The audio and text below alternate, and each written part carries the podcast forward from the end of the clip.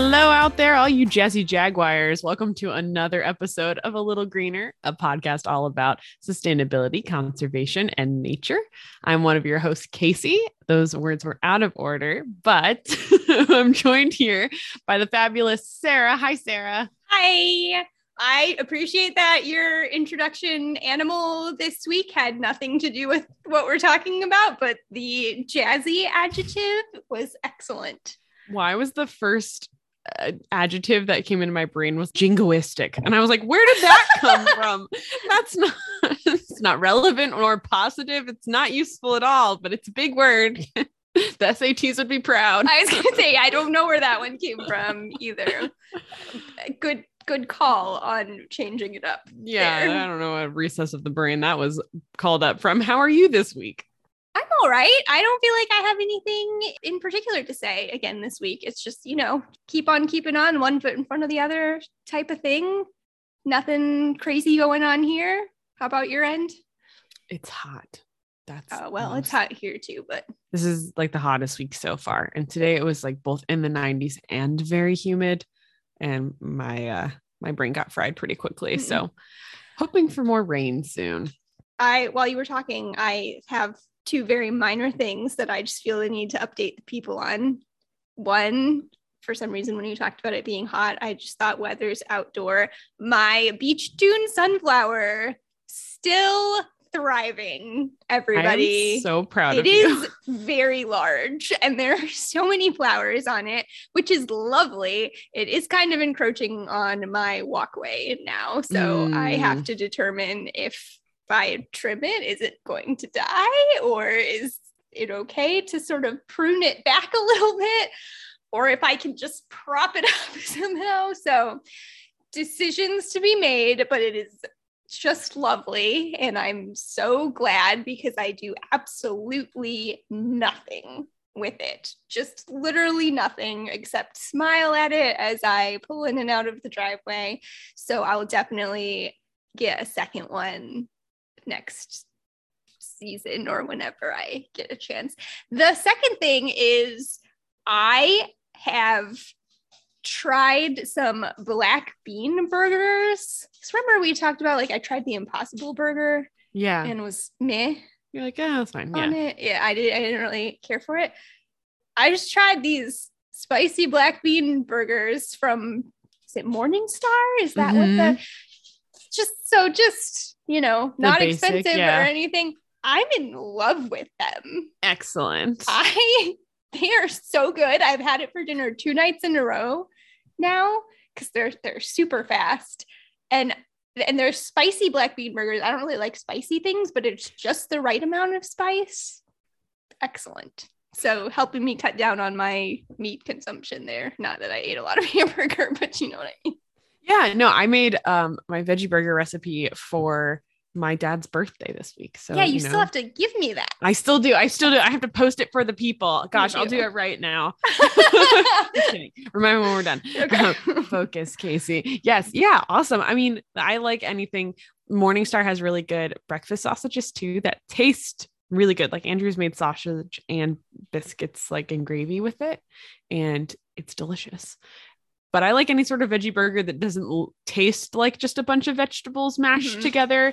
And they do a good job of being like, ooh, spicy, just enough to jazz it up like a jazzy jaguar, throwing it at your veggie burger there.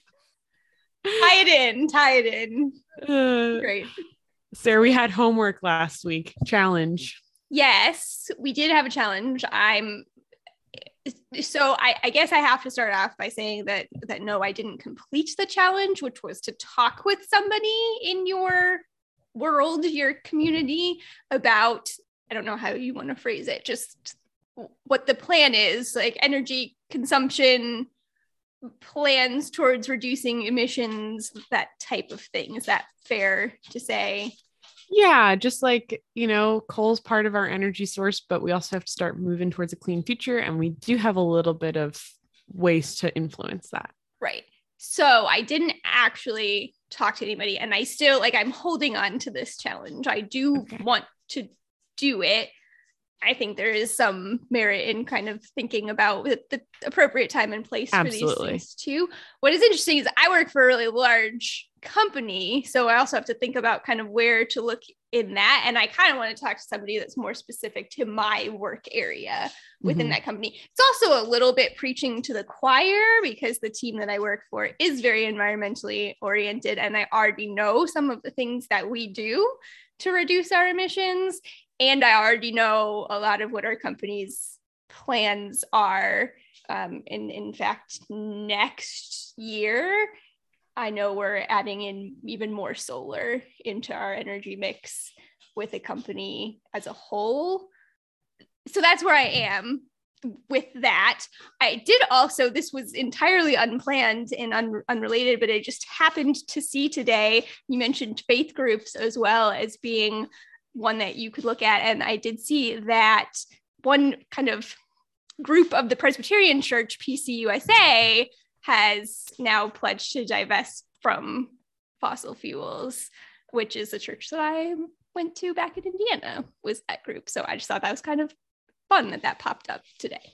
That's awesome. Uh, a friend of mine from college actually is part i think it's presbyterian church but she's basically part of a church leadership board and, and was helping with the divestment from fossil fuels. So it's in line with a lot of faith traditions to try and protect our planet which we've talked about before. So that's awesome.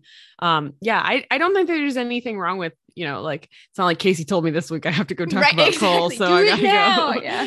yeah uh totally um we've talked about this before with all of our challenges you can keep them in your back pocket and just let us know when you get any of them done for me i'm very lucky that my like biggest community i'm part of right now is work which is a store run by my dad Right. so i already know some of his plans he wants us to look at where our numbers are and if we are in a financial position to do it he wants me to contact a solar company to try and get solar panels installed on the roof Awesome. so our hope is to transition to an electric fleet, which would both be a really good environmental decision, but also a good business decision. I'm sure anyone who tried to do a big project this year found that the price of gas influenced the price of that in a negative way.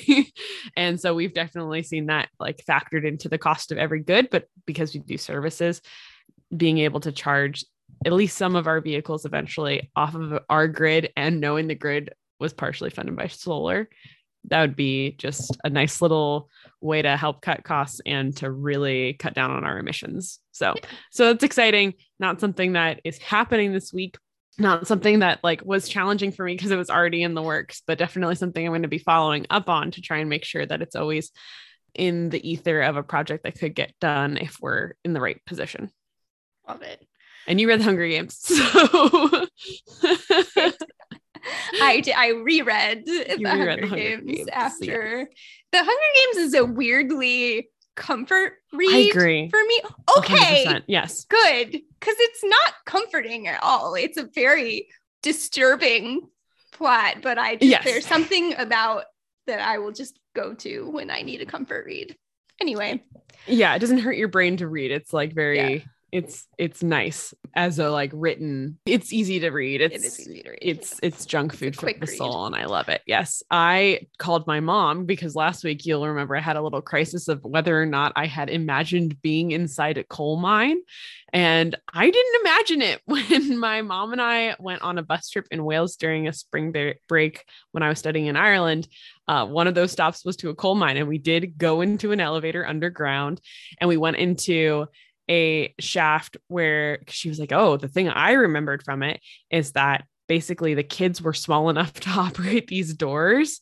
And then when the doors closed, it was just like the most pitch black Mm. that was possibly out there. And she also remembered the ponies thing. so, so um, sad. yeah, I mean, I- I've talked about it being an American fuel source, but absolutely the UK has very deep roots and historic history going back with coal mines. And so it was a brutal business for a long time. And I don't think that it's become unbrutal in a lot of ways just by nature of, of the process. But I did not imagine it. I was inside a coal mine. All right. Well, I, today we're doing maybe like a side quest on like our it. energy series today. We're not going to talk about a specific energy source, but we are going to talk about the EPA, the Environmental Protection Agency, which has been in the news over the past several weeks. You may have seen about the recent Supreme Court decision related to the EPA. We're not just going to talk about that decision. We're going to dive in a little bit to the history of the EPA, but we are going to talk about that decision too and sort of how we got there and what that means. So, Casey, this is not my forte. We've talked about this before. I am not somebody who is politically passionate. I am not somebody who is ever very interested in politics or government. Social studies was never my favorite subject in school. It's it's not my thing. So I sort of had to you know, as I feel like I always do, have to sort of go back to square one when we talk about these things. So, my question for you today is is related to our government and how our government is sort of set up here in the United States. So if you had to pick Casey, we have our three branches of, of government. Would you rather be president of the United States, a member of Congress, or a Supreme Court justice? I mean, the real answer is at this point in my life, I have such little desire to be any of these things. That's fair. That would be my answer as well. but we're but having yes, to yes. pick. We're having to pick. The reason I, I this doesn't interest me right now. Like I had a former classmate who actually ran for Congress this last cycle mm-hmm. in the primary. She didn't win, but it is brutal, mm-hmm. especially mm-hmm. if you're a woman to run for these sort of offices. We've never had a lady president before. So, like, literally, if it were president, be the first one. But I decided thinking on this more than anything else about this episode this week was that I would like to be president. Okay. Yeah. Um, I don't know. It, I'm not really surprised by that. I sounded surprised. I sort of wondered if that's where you were going to go. I think it would be also the worst one of those jobs I genuinely think that it's a terrible, terrible mm-hmm. job. Agreed. Um, but you mentioned side quest. Anytime one of my friends is like, "You'd really like D and D," because I'm a nerd too. I don't like games where I have to wait for other people to make decisions, and that seems to be the whole job of Congress is trying to read everybody's mind and make collective group decisions together. And that's very frustrating to me. And I follow a couple Congress members who are just like, "This is what we did this week," but also we didn't do a lot of anything because we don't have the votes. A very important job, great thing, but like I would get very frustrated very you quickly. Just made Hamilton get stuck in my head now too. So thanks for that. You're welcome. Supreme Court justice, a little bit the same thing. Like I'm a little annoyed this you know last month at the supreme court for several decisions that they have made and so, like, you can be someone who agrees completely with whatever my philosophy is, but if you don't have the votes, then you don't have the votes. But if you're president, you get to select who you nominate for the Supreme Court, number one. So, going around that a little bit. But two, I think also the the president gets to set the tone for a lot of these things and gets to be select what they're passionate about and try and advocate for those causes and has a lot more tools at their disposal to be able to either allocate funds or do executive actions. And yes, there are limitations to lots of these things, but I think that luckily you can't be president for very long. So it wouldn't be like, oh, I got to go run for my eighth term as president to get my stuff done. Like you can only do it for eight years, eh, but you can get a lot done. And so even though it'd be horrible, Sara's like not sure about that. Even though it'd be horrible, and I agree, like you get stymied in a lot of ways. And maybe it's just I would want to be a one term president who didn't care about reelection to just like do the things instead of waiting for the political expediency, just like try and do the things without the fear of not getting elected. This is why I'm not running for uh, president, guys, because that that might not go over with lots of your political colleagues. But I just think that, that really, when I was thinking about this, I was like, can I be governor? Because I actually think governor would be a way better job than any of these jobs. That's what I'm landing on. Governor. Yeah, I would much rather be a state official than a federal official. But eh, so I would choose Congress. Okay. I would be a member of Congress. I agree with some of the things you said. I so to in my mind, being president is what I equate to being a hockey goalie in that you get too much of the blame when Sure. things don't go well and not enough of the credit when things do go well is sort of how I feel about the sort of public reaction towards president. I also feel like people think the president has more power than the president actually does and so much of what you can do I think is dependent on the people around you too. I would not want to be a Supreme Court judge. I wouldn't want to be a judge of any kind, let alone a Supreme Court justice. There is too much pressure. And I mean, you can agree, disagree with these decisions. I do not want to be a judge of anything. If there's anything that you people who know me listening know, like I do not want to be the deciding factor. Like I have things that I believe in very strongly, but I do not I if somebody gives me their opinion, I will do my very best to see that side of that and I will start to sort of understand that side of that opinion. I don't think that I could sit and make a decision that I would feel comfortable with as a, a justice. I just think it, it would be a very weighty job plus just trying to read through some of these decisions and Oh, the, yeah. the minutia of the things that they look at is very frustrating to me. And i think that can lead to them making decisions that i don't like too because i'm like well they- they're basically just nitpicking on these things now. So i don't i don't want anything to do with any of that. So i feel like i'm left with congress by default but i do think that that maybe I, it's where i would feel the best at because yes it's frustrating because like you say if you don't have the votes there's not much that you can do but i think that's maybe where i would do the best is that trying to bring people together Right. for a cause that i feel strongly about so that we end up with the votes Yeah, I mean, like you're a good listener and you're an empathetic person, and that's mm-hmm. really important in Congress, especially for your constituents and trying to get those members together. yeah I guess I am an impatient person. And so I'd be like, get them executive orders on my desk day one. We're signing a bunch. well, I think you- you're just more confident too, and just more. I don't know. I think that our choices make sense yes. for who we are. Is this like a Gryffindor Hufflepuff Maybe. thing? I think it is. but I do think that note, oh, right. I do think governors, I mean, and we'll probably talk about this a little bit during this, is like your state guidelines are a lot easier to implement because they're they're narrower. They're less bound by some of these national politics. And that's why I think that they've been talking about for a lot of the decisions have just been made that the governors really are the ones who, at the end of the day, are going to make the big difference yeah. on things like climate change. So that's what maybe where I steer more of. All of those seem like bad jobs, but people have to do them and should do them. I feel sick to my stomach just discussing theoretically which position. you wrote this question. I know I did. It is not for me. I I could not go into political office. So on that note, uh, we are going to sort of talk about how how these things play together. In particular, we're going to be talking about Congress and how they impact the Environmental Protection Agency, and again, what these Supreme Court decisions mean.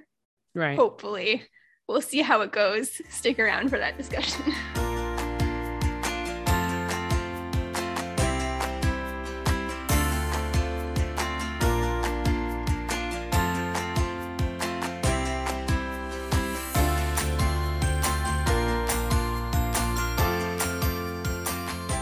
All right, welcome everyone to our discussion on the Environmental Protection Agency, what it is, what it does, why it's been in the news lately, and where we go from here.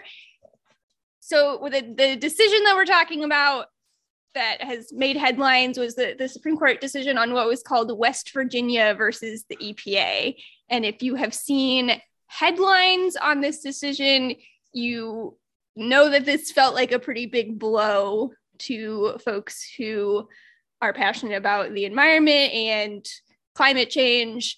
And it seems like it could be hugely detrimental to efforts to curb our greenhouse gas emissions and mitigate the impact that climate change is going to have. this was a thing I didn't really know was happening until it happened. the sort of the decision came out. And so I didn't really know anything about it. And so I wanted to take a, a closer look at this decision. But again, like I was saying, this is not my area of expertise. So I wanted to take a little closer look at the EPA as a whole, how the organization works within our governmental structure to kind of understand everything surrounding how we got there.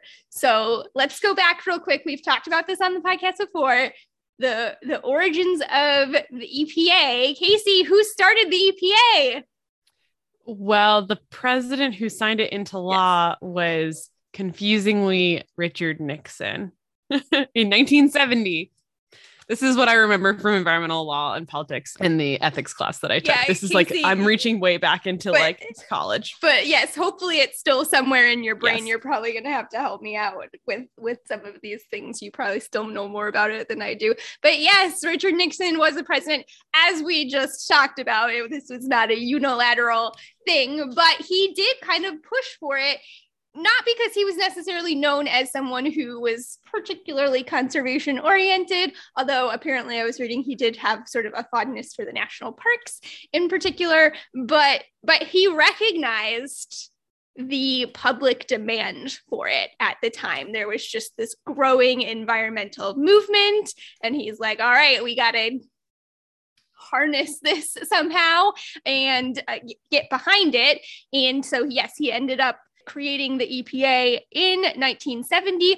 On the EPA's website, you can actually read his message to Congress. I actually enjoyed reading it. So I'll link to it in the show notes if it is something that you want to read. But one of the things that he said in that statement was that the government's environmentally related activities have grown up piecemeal over the years. The time has come to organize them rationally and systematically. So that was kind of the the sort of thought process for creating the Environmental Protection Agency and why we needed something like that. And he talks about it, the the policies or activities kind of growing up piecemeal. This is including an environmental committee that they had just created, I think in 1969, uh, that then just kidding, we're going to create this other thing instead uh, to kind of oversee these environmental things. I was going to say, this was also during a time, so there was a lot of things going on environmentally. This happened in concert with a lot of other environmental protection acts, which I'm sure we're going to talk about in a moment.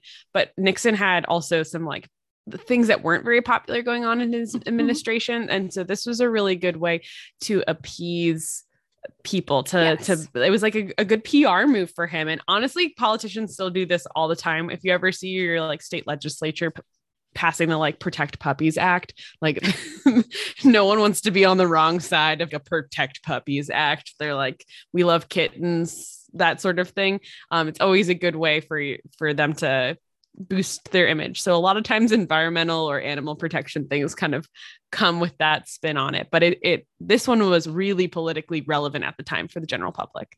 Yeah, and I mean, I, I think it's a good thing. And I, I think all of this kind of ties into something that we've talked about over and over again on the podcast too, is that it does matter to tell politicians what you mm-hmm. want. Again, this was nobody's platform in 1970. You know, nobody and I don't think that one party should ever be more or less associated with the environment. We've talked about that too, but certainly nobody was at the time. Uh, so this this was just him and all of the people around him hearing this is what the people want. So no matter what, no matter if you associate yourself with a party or not, tell your political leaders, state, federal, whatever, tell them what you want. That's going to be a recurring thing theme for us to, tonight as well. Um, is if this is important to you, you need to tell the people who are in charge uh, that this is important to you. So, uh, so yes, he the, the the EPA was put into place. They gave it control over functions of already existing governmental organizations. So things that were kind of related to the environment that had previously been overseen by other organizations were kind of moved over to the EPA's role. This message to Congress that I'll link to also included the he sort of listed the the principal functions of the EPA. Number one, to establish and enforce environmental protection standards that are consistent with our national environmental goals. So lots of things can be found within that message. And here's kind of the, the first important piece I think to know and understand is although this agency was created with those goals in mind and given this function of largely protecting the environment it is it is a regulatory agency and it gets its powers if you want to call it that from congress. So the epa is not creating laws. The epa is creating regulations based on laws that are created by congress so we talk about all of those things that were going on in the early 70s. The big things for Congress or for the EPA early on, the Clean Air Act, which was created in 1970, the Clean Water Act of 1972. These are things that were passed by Congress. Think about the Endangered Species Act, those types of things. There's also a whole list of laws and executive orders that are related to the environment that you can find on the EPA's website as well. But so these are the things that they are given that they are tasked with now administering. So they look at okay, what does the Clean Air Act say? What does the Clean Water Act say? How do I now carry out these goals? And then they put out those regulations. So a few weeks back, we talked about the good neighbor plan. Do you remember that, Casey? E- vaguely. They, yes, this was after your yeah, no, this was it was related to air pollution. So you had mm-hmm. done your your the air pollution episode, and then it was just sort of happenstance that I found that the EPA was sharing this good neighbor plan, which was to help reduce emissions basically in states that were downwind from states that were not doing a good enough job regulating their emissions. And so these other states were kind of paying the price, quote unquote, for it, if you will. So that's what that plan was sort of looking at. They were in the phase of regulation. It's quite a process where they've looked at okay, under the Clean Air Act, it says XYZ.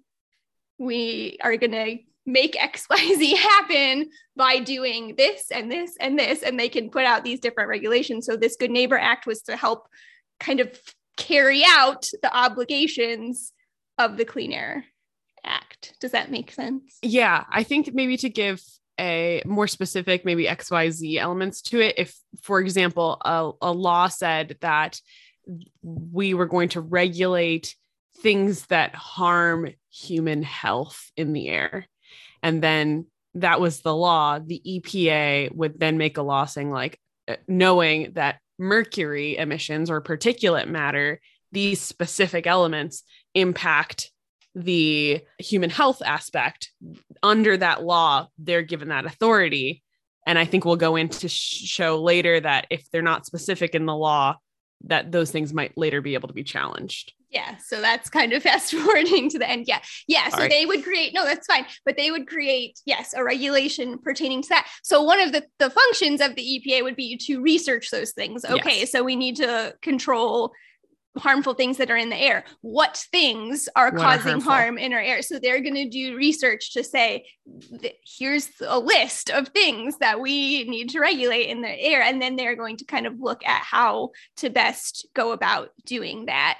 And so then they will come up with these regulations. They will put out the regulations for a period of time. So they will they will research they will write they will put them out there. They will take comment on them which that's where we were when we shared this good neighbor act. They will take those comments they will review they will research again.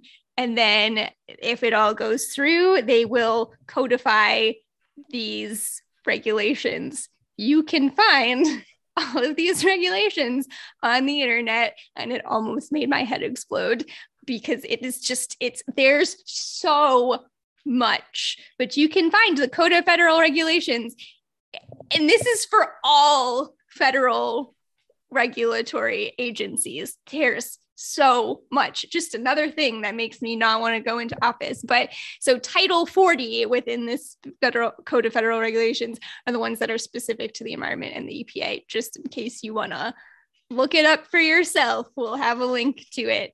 Um, and then the EPA also deals with the enforcement of said regulations. That was one of their principal functions. That is not something that I've thought about too often, but that might be anything from a fine to a criminal case if they feel that somebody was actively, knowingly disregarding a, a regulation of some kind. Fun aside that we probably don't really have any time for, but I'm going to share it anyway because it made me smile. Casey, while I was researching this podcast for, for this episode, I had Ghostbusters on. Okay. background. Have you seen Ghostbusters? Yes. I've watched it several times, but maybe I guess just not paid attention in a long time. Did you remember that kind of the secondary bad guy in that movie is the EPA? It's been a long time. I guess not. I, had, I was like, I just kind of heard it in the background where he was like, I can't, I already forget the guy's name, but he was like, yeah, I'm from the, the EPA third district or something like that. And he, cause he thinks that they're like using harmful chemicals Sure, or something yeah. like that. And he makes them shut down their ghost containment thing. like that's how the ghosts, like I had totally forgotten that this was the EPA. And then that took me to an actual website that exists that is called law and the multiverse.com, where actual lawyers look at things that happen in movies and TV shows and determine their accuracy. And it was excellent. I, I, enjoyed I it. love so much. nerds. It's I love great. it. That's so accessible for people to be like, what, what did what does that mean? And then Yeah. connected to something I actually care about. Oh, exactly. Oh man. for the record, nothing about the process with the anything was correct, but they were like, we forgive them for not wanting to like wade into Break it down. Uh, you know, all the the waiting around and the you know assessments and all of that. But they said the EPA was probably the right agency to to Nice. go with. So so there you go. The EPA enforces regulations related to the environment as well. Back to real cases, though not related to supernatural activity. Uh, the EPA does get questioned a lot. So again, even though we have here's this organization that is tasked with caring for the environment based on these laws set forth by Congress, there are still a lot of questions that arise about how much the EPA can do, how it can do it in certain situations. One of the articles that I used for, for research from the Atlantic magazine, there were a couple articles from the Atlantic that I really liked. Uh, this is from Ann Carlson, a professor of environmental law at the University of California in Los Angeles. Says the EPA gets challenged a ton, but they win most of the time because they are so sort of careful and thoughtful uh, about doing their research beforehand doing this having this process that they go through of putting these regulations out and taking comments and, and all of that. So there are a lot of things that happen i think where the ep gets challenged doesn't usually go up to the supreme court that is a, a very rare case but in a lot of these lower courts where they get challenged and and apparently according to this person uh, win most of the time.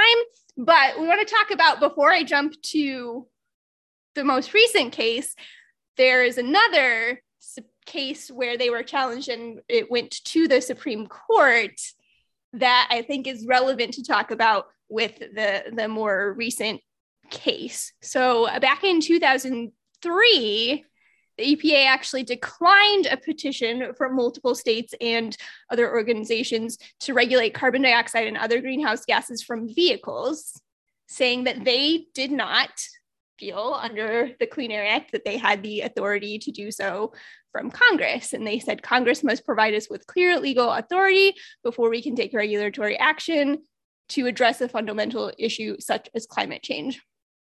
So he's saying that we can't use the Clean Air Act to do this because this isn't the purpose that it was intended for.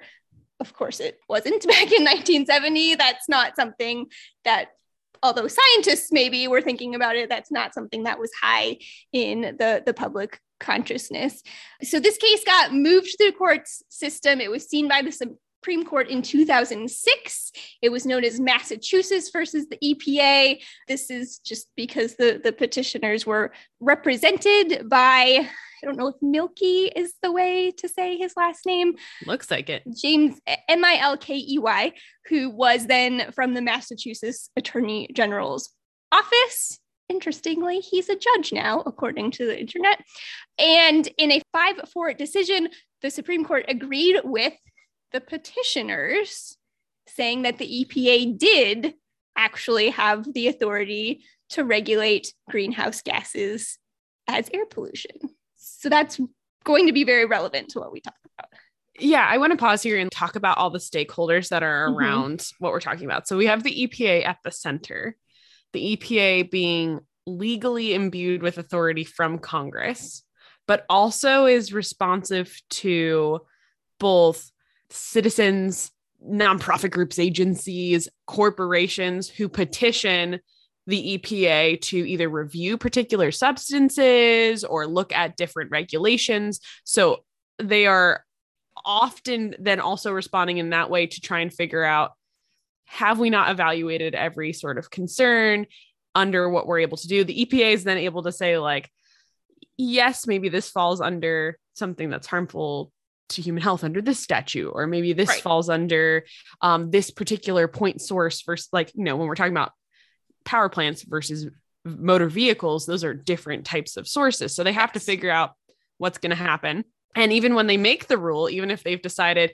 yes congress has legally allowed us to do this or yes we've taken this petition and we've decided it does fall under what we need, they can then be challenged for that regulation in court mm-hmm. by anyone impacted by the rule to, to then evaluate whether or not it truly is legally. So there's a lot of things going on where it's not an, this like rogue agency that responds to no one. There's very much a lot of input going on back and forth. Correct. And it is very confusing to follow these things through. So, I mean, even just within that, I mentioned that this initial petition happened in 2003. And then all of a sudden, we're fast forwarding three years ahead right. to this actually getting seen through the Supreme Court. And so there's a lot of back and forth and and even trying to figure out who's on what side when looking at all of these different stakeholders well, is- that's the other element too, is that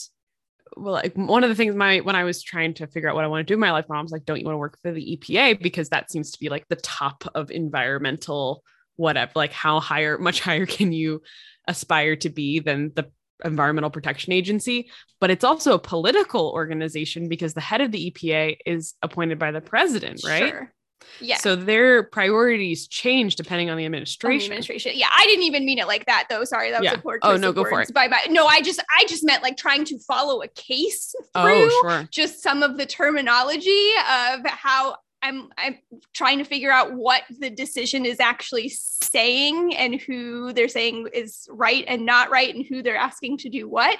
Even just following one case through because of all of the back and forth can get very confusing. But so that's all I meant by side. But yes, your point is very true as well that the EPA's sort of goals and priorities and what the EPA is doing can change based on administration as well. So things that the head of the EPA might have been saying in 2003 might be different than, you know, somebody, the head of the EPA right. five years later or whatever, depending on the administration, which is a difficult thing about our political system. Yeah. And I think sometimes it's caricatured as this rogue independent agency who's like advocating for the rights of snails over like, you know, what the actual interest of America is, but very much it is constrained by so many of these things. So even if they think, for example, if someone working at the EPA is like, absolutely, we should be regulating carbon dioxide, but they don't have the legal authority, it's not just because that person decided on their own that that's what they're going to do. They really do have to look at what they're imbued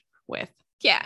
And so that, that the thing about this case of Massachusetts versus the EPA is the, the specific question being asked in this case was not our greenhouse gases do do they count as air pollution? They were, but, but that was very relevant to deciding the case. Like in order to determine if the EPA should be regulating emissions from motor vehicles, they needed to determine first right do greenhouse gases count as air pollution is basically what they were talking about and they so they determined that yes they are. And yes the EPA could in fact regulate these gases. And so that had very real consequences moving forward with everything with regulations that EPA has put into place since then and getting into this most recent case West Virginia versus the EPA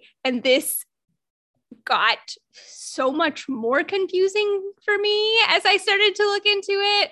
So hopefully I can hang on to to the thread here, Casey, follow through it with me here as well. But this really first centered around something called the Clean Power Plan, which was under President Obama's administration. So this was put forth by the EPA in 2015 and it was directing states to curb emissions through what they were calling basically a series of building blocks, ultimately resulting in a decrease in coal power. And they were calling for an increase in natural gas and other renewable sources of power in order to meet these emissions requirements. And so, again, the EPA needs to have justification to do this. So they were citing a specific section of the Clean Air Act in order to justify this rule. Okay, so that was the plan in 2015. The Clean Power Plan was never put into place, actually. So it was stayed, I think. I'm already forgetting the, the appropriate terminology to use but it was it was actually never enacted. It was challenged. It was never actually set forth. The EPA administration change repealed that plan that had never actually been put into place in 2019 and replaced it with a much less aggressive affordable clean energy rule. So the amount of emission percent of emission emission reduction that this affordable clean energy rule was targeting was much, much less than the Clean Power Plan.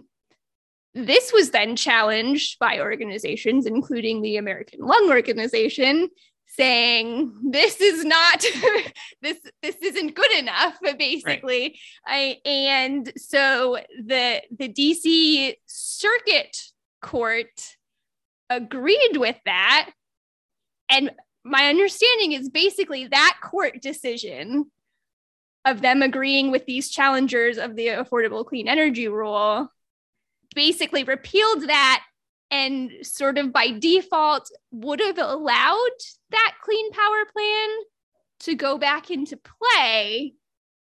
However the government was like no we're not we're not doing it. We're going to move on. We're going to figure something else out so even though there was no move made to start the Clean Power Plan up again, also, fun fact the emissions reduction that was targeted by the Clean Power Plan, we'd already reached it just by other methods and coal dropping and some of those things that we've been talking about in our energy series anyway. We'd already met that reduction. But despite all of that, 20 states, including West Virginia, challenged the decision, saying basically that this would have given the, the ability to put this clean power plan into place would have given the EPA too much power that they felt that they didn't actually have from Congress.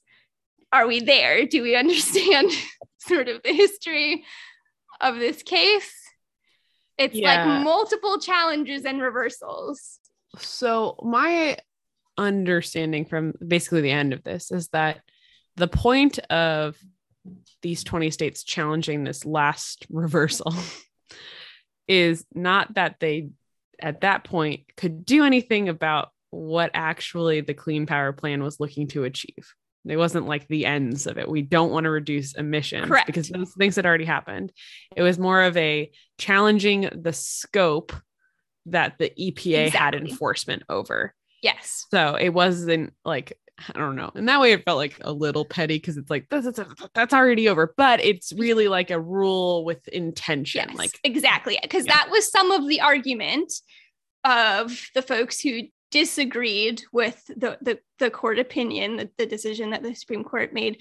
Uh, the folks who disagreed, that was part of it. Like this, where where there's no standing here, basically, because the, nobody's doing the clean power plan right. anymore. So that was one argument that was tried to be made, but it was still the precedent, basically just saying that, okay, well, just because you're not doing this, you think you can do this. So there's nothing stopping you from trying to do it again, basically. So we do still need to look at this. Yeah. rule. Putting on my like little lawyer hat, I guess. Yeah. I don't know. Like just standing is basically you have to prove that you are impacted by the like an Yes. alien couldn't come down from Earth and be like, Yes. "Haha, I object to everything. Like, you have to have some They, sort they of have no reasoning. stake in the matter. Yeah. right. So they would have no standing. Yes. I had to look up a lot of Sure. I was doing this. Yes. So, and one thing I'll say right here is, and this is, and I'm ashamed to admit that I didn't do this because I really wanted to to do this for the podcast. But I will say I have not read the entire opinion. That is what they call these Supreme Court decisions is the court's opinion. Uh, I have not read the entire opinion. You can read the entire opinion, and I I hope to. I would like to still read the entire opinion. So basically, it'll give a summary of the overall main decision and then you'll have the specific opinions of individual justices that both agree with the decision and then you'll have some dissenting opinions as well. So this was a 6-3 decision. So you can read some of the specific opinions of, of the folks who agreed and then you can read the dissents as well to see uh, why they didn't agree. It's a lot.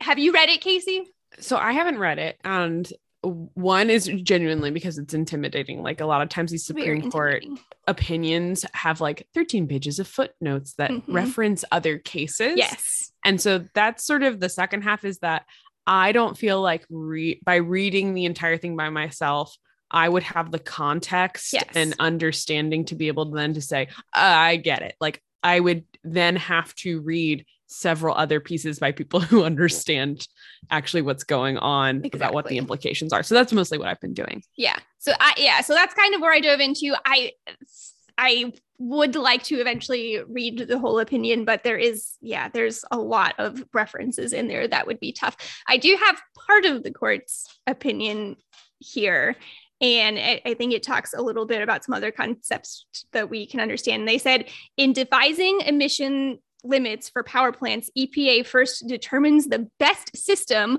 of emission reduction. They then refer to this as BSER, best system of emission reduction, taking into account cost, health, and other factors that, it finds have, have been adequately demonstrated. So, what resources do we currently really have to put into place? This is the, the best system of emission reductions. The agency then quantifies the degree of emission limitation achievable based on this best system of reductions if this were applied to the covered source.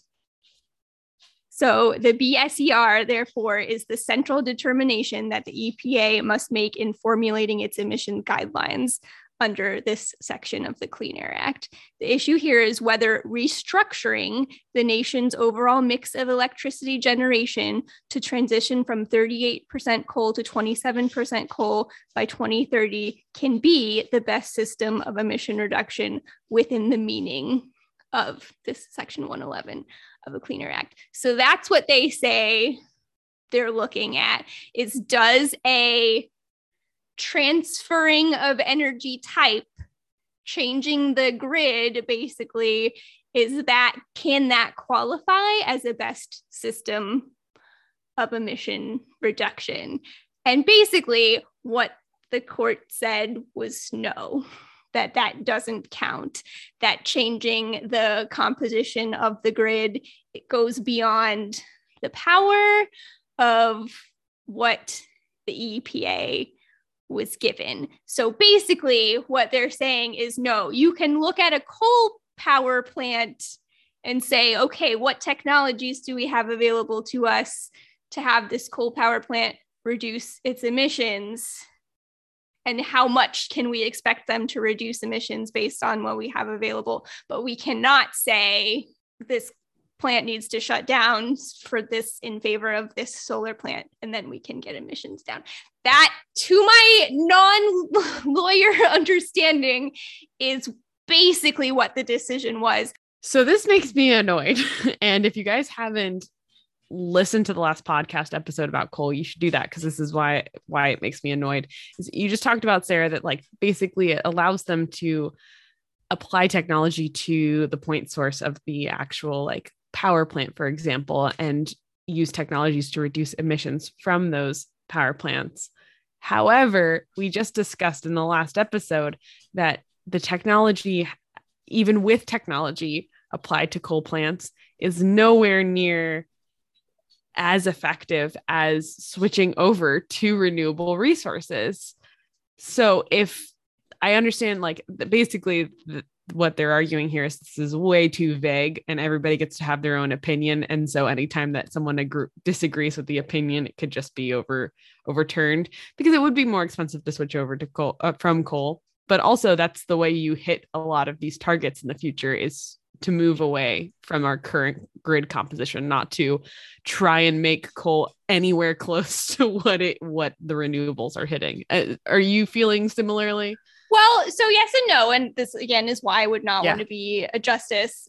But so yeah, and I think what what you said is the frustration that a lot of folks who are passionate about the environment feel. So yes, I feel that same frustration because in my I, I'm like I know it would certainly be better for us to just switch the grid over. So it is very frustrating for me in that sense in the other sense, you know, I, I'm glad that we have checks and balances in place, I guess. And so I see the need for discussions on things.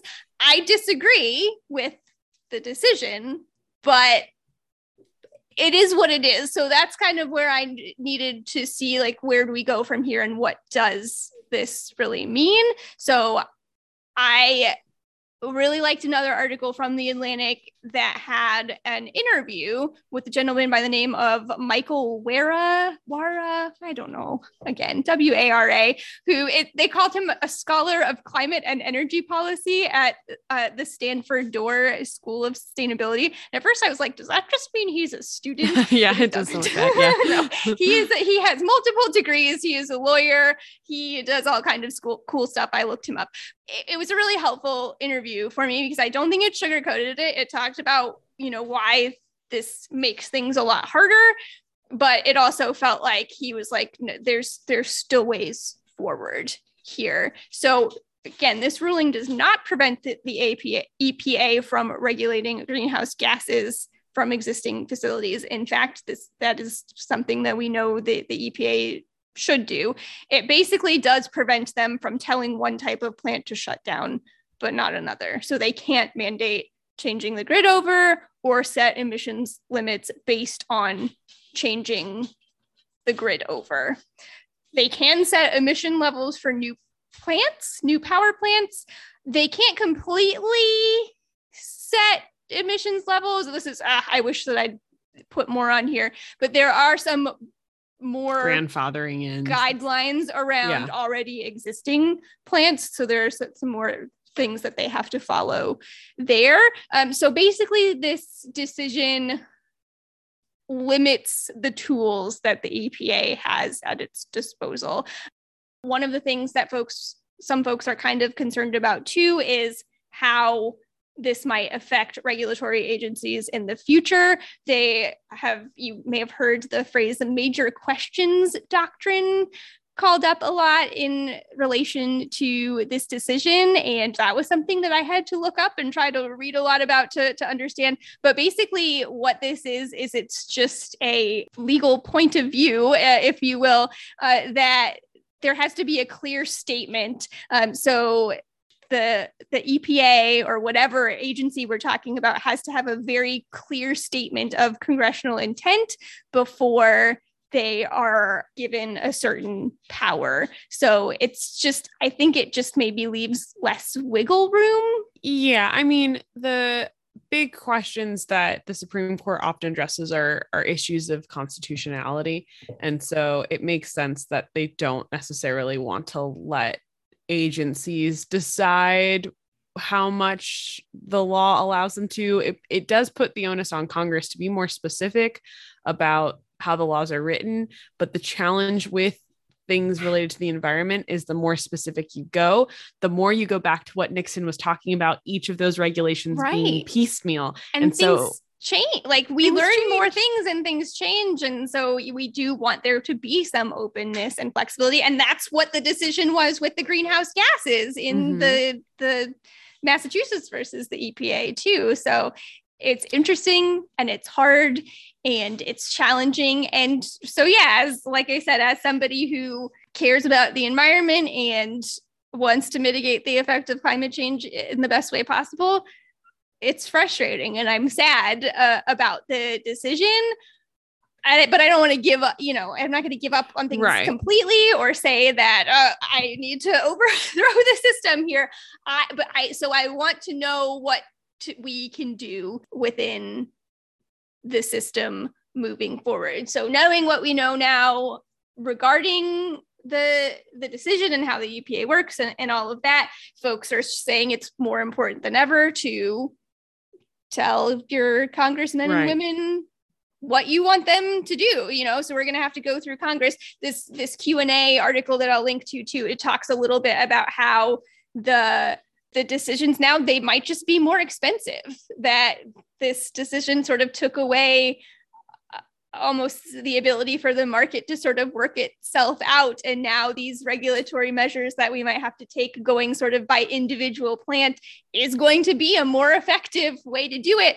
Uh, but it was also interesting because he, he was talking a little bit about how it, it, it, almost seemed to think seem in some of the questions he was talking a little bit about how it's going to happen anyway. So you mentioned carbon capture right. last week and he was talking about how you know that's probably something that's going to be required in the future and that's coal plants aren't going to they're going to go under because right. of that basically. And so he sort of was seemed to talk like he thinks these things are like we are still going to move forward. So i enjoyed the article so i'll, I'll definitely link to that one. But yeah, my brain hurts a little bit, Casey. I don't blame you. Anything time you get into law, like that was my experience taking an environmental law and policy class is a little bit like you're I just remember my notes from that was just like writing the entire class and you're like shaking your hand out because you're just trying to get all the details of all of these things.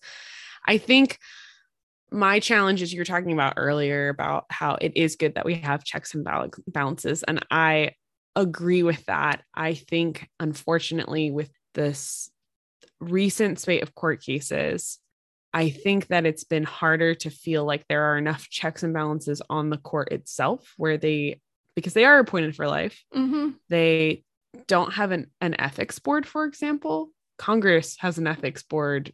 There's impeachment processes for the president that we enact. And if someone on the Supreme Court has an ideology that not just an ideology, but also like a vested money interest in some of these things, and they don't choose to recuse themselves, then you start to have people who maybe are putting their their hands on the scale of justice in ways that feel like they aren't as like fair arbitrators of the the scales of justice. It feels like there may be more at play during that and that's how i feel about certain things happening right now with the Supreme Court and the challenges that we have there is the Supreme Court works as long as people have faith in how it works. And the the if we feel like it's compromised then maybe we start to feel like the system of checks and balances isn't working the way it was supposed to.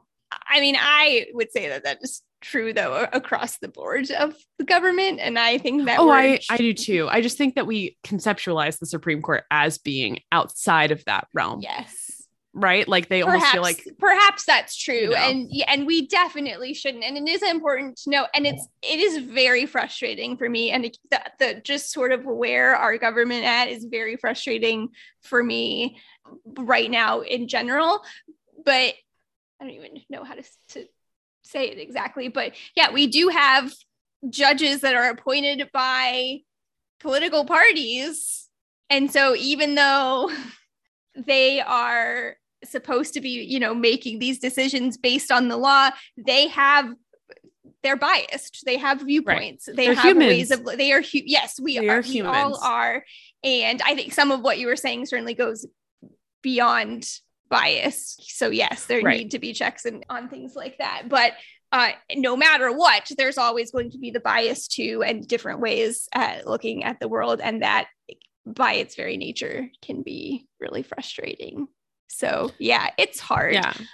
I, I wish- also sorry. I also appreciate that like their job is to sort of look at what's going on in the future. So like for example, when like Amazon's Alexa came out and everyone's like, it's fine, it's just list, you know, it's just there to do your grocery list or ask Google a question or whatever. But then you have to think about like, oh my gosh, there's a listening device. What's what's all the future consequences mm-hmm. down the road? And that's the job every time that they make one of these decisions and that's why they're right. so long is they have to narrowly yeah.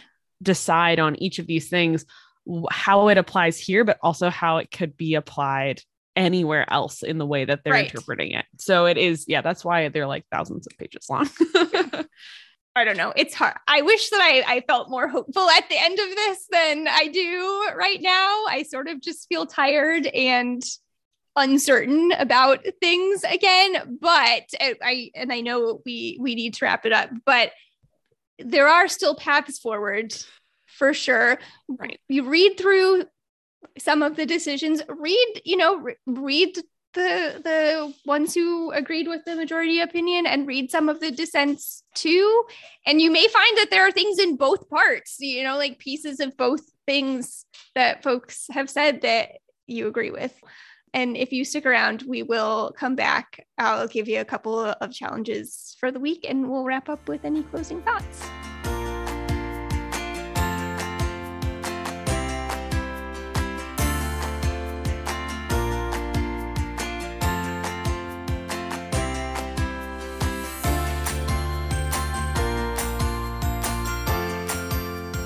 All right. Thanks for listening, everyone. I hope you got something out of that. I learned a lot this week. I feel like I didn't put it out there in in the way that I would have liked to but because I feel like there's just so much. There's there's almost the intellectual layer of it. There's the emotional layer of it, and we're trying to keep our episodes around an hour.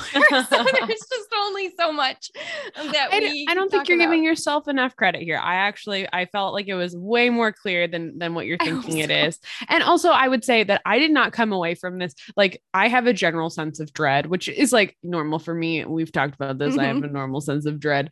I haven't a, a general sense of dread about Supreme Court cases moving forward. This particular one is not as disabling to the EPA as perhaps headlines may have made Correct. you think. Yes. For particularly climate change related things, this is not anywhere near the end of the world. It is perhaps concerning because, like you said, they're doing it based on a like this does do these people even have standing on this law that like didn't even happen?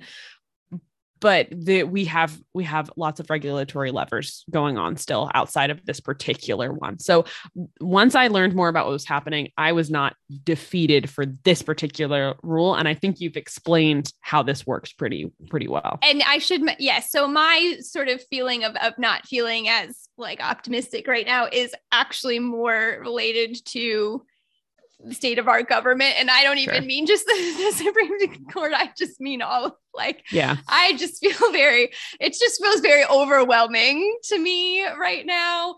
Uh, so, so that's all, that's, that's all what I mean there. But I agree with you about this particular decision. And that is one of the challenges related to one of the challenges that I have for you because you just mentioned that you don't feel like this was as horrible as some of the headlines made it out to be. That's just a news thing in general. Right, like right, they right, want you to catch your attention. But I think part of what can help in all of this, and maybe part of what can help eventually with our our government, our system of government, kind of where we're at right now too, is trying to look at things from a variety of viewpoints.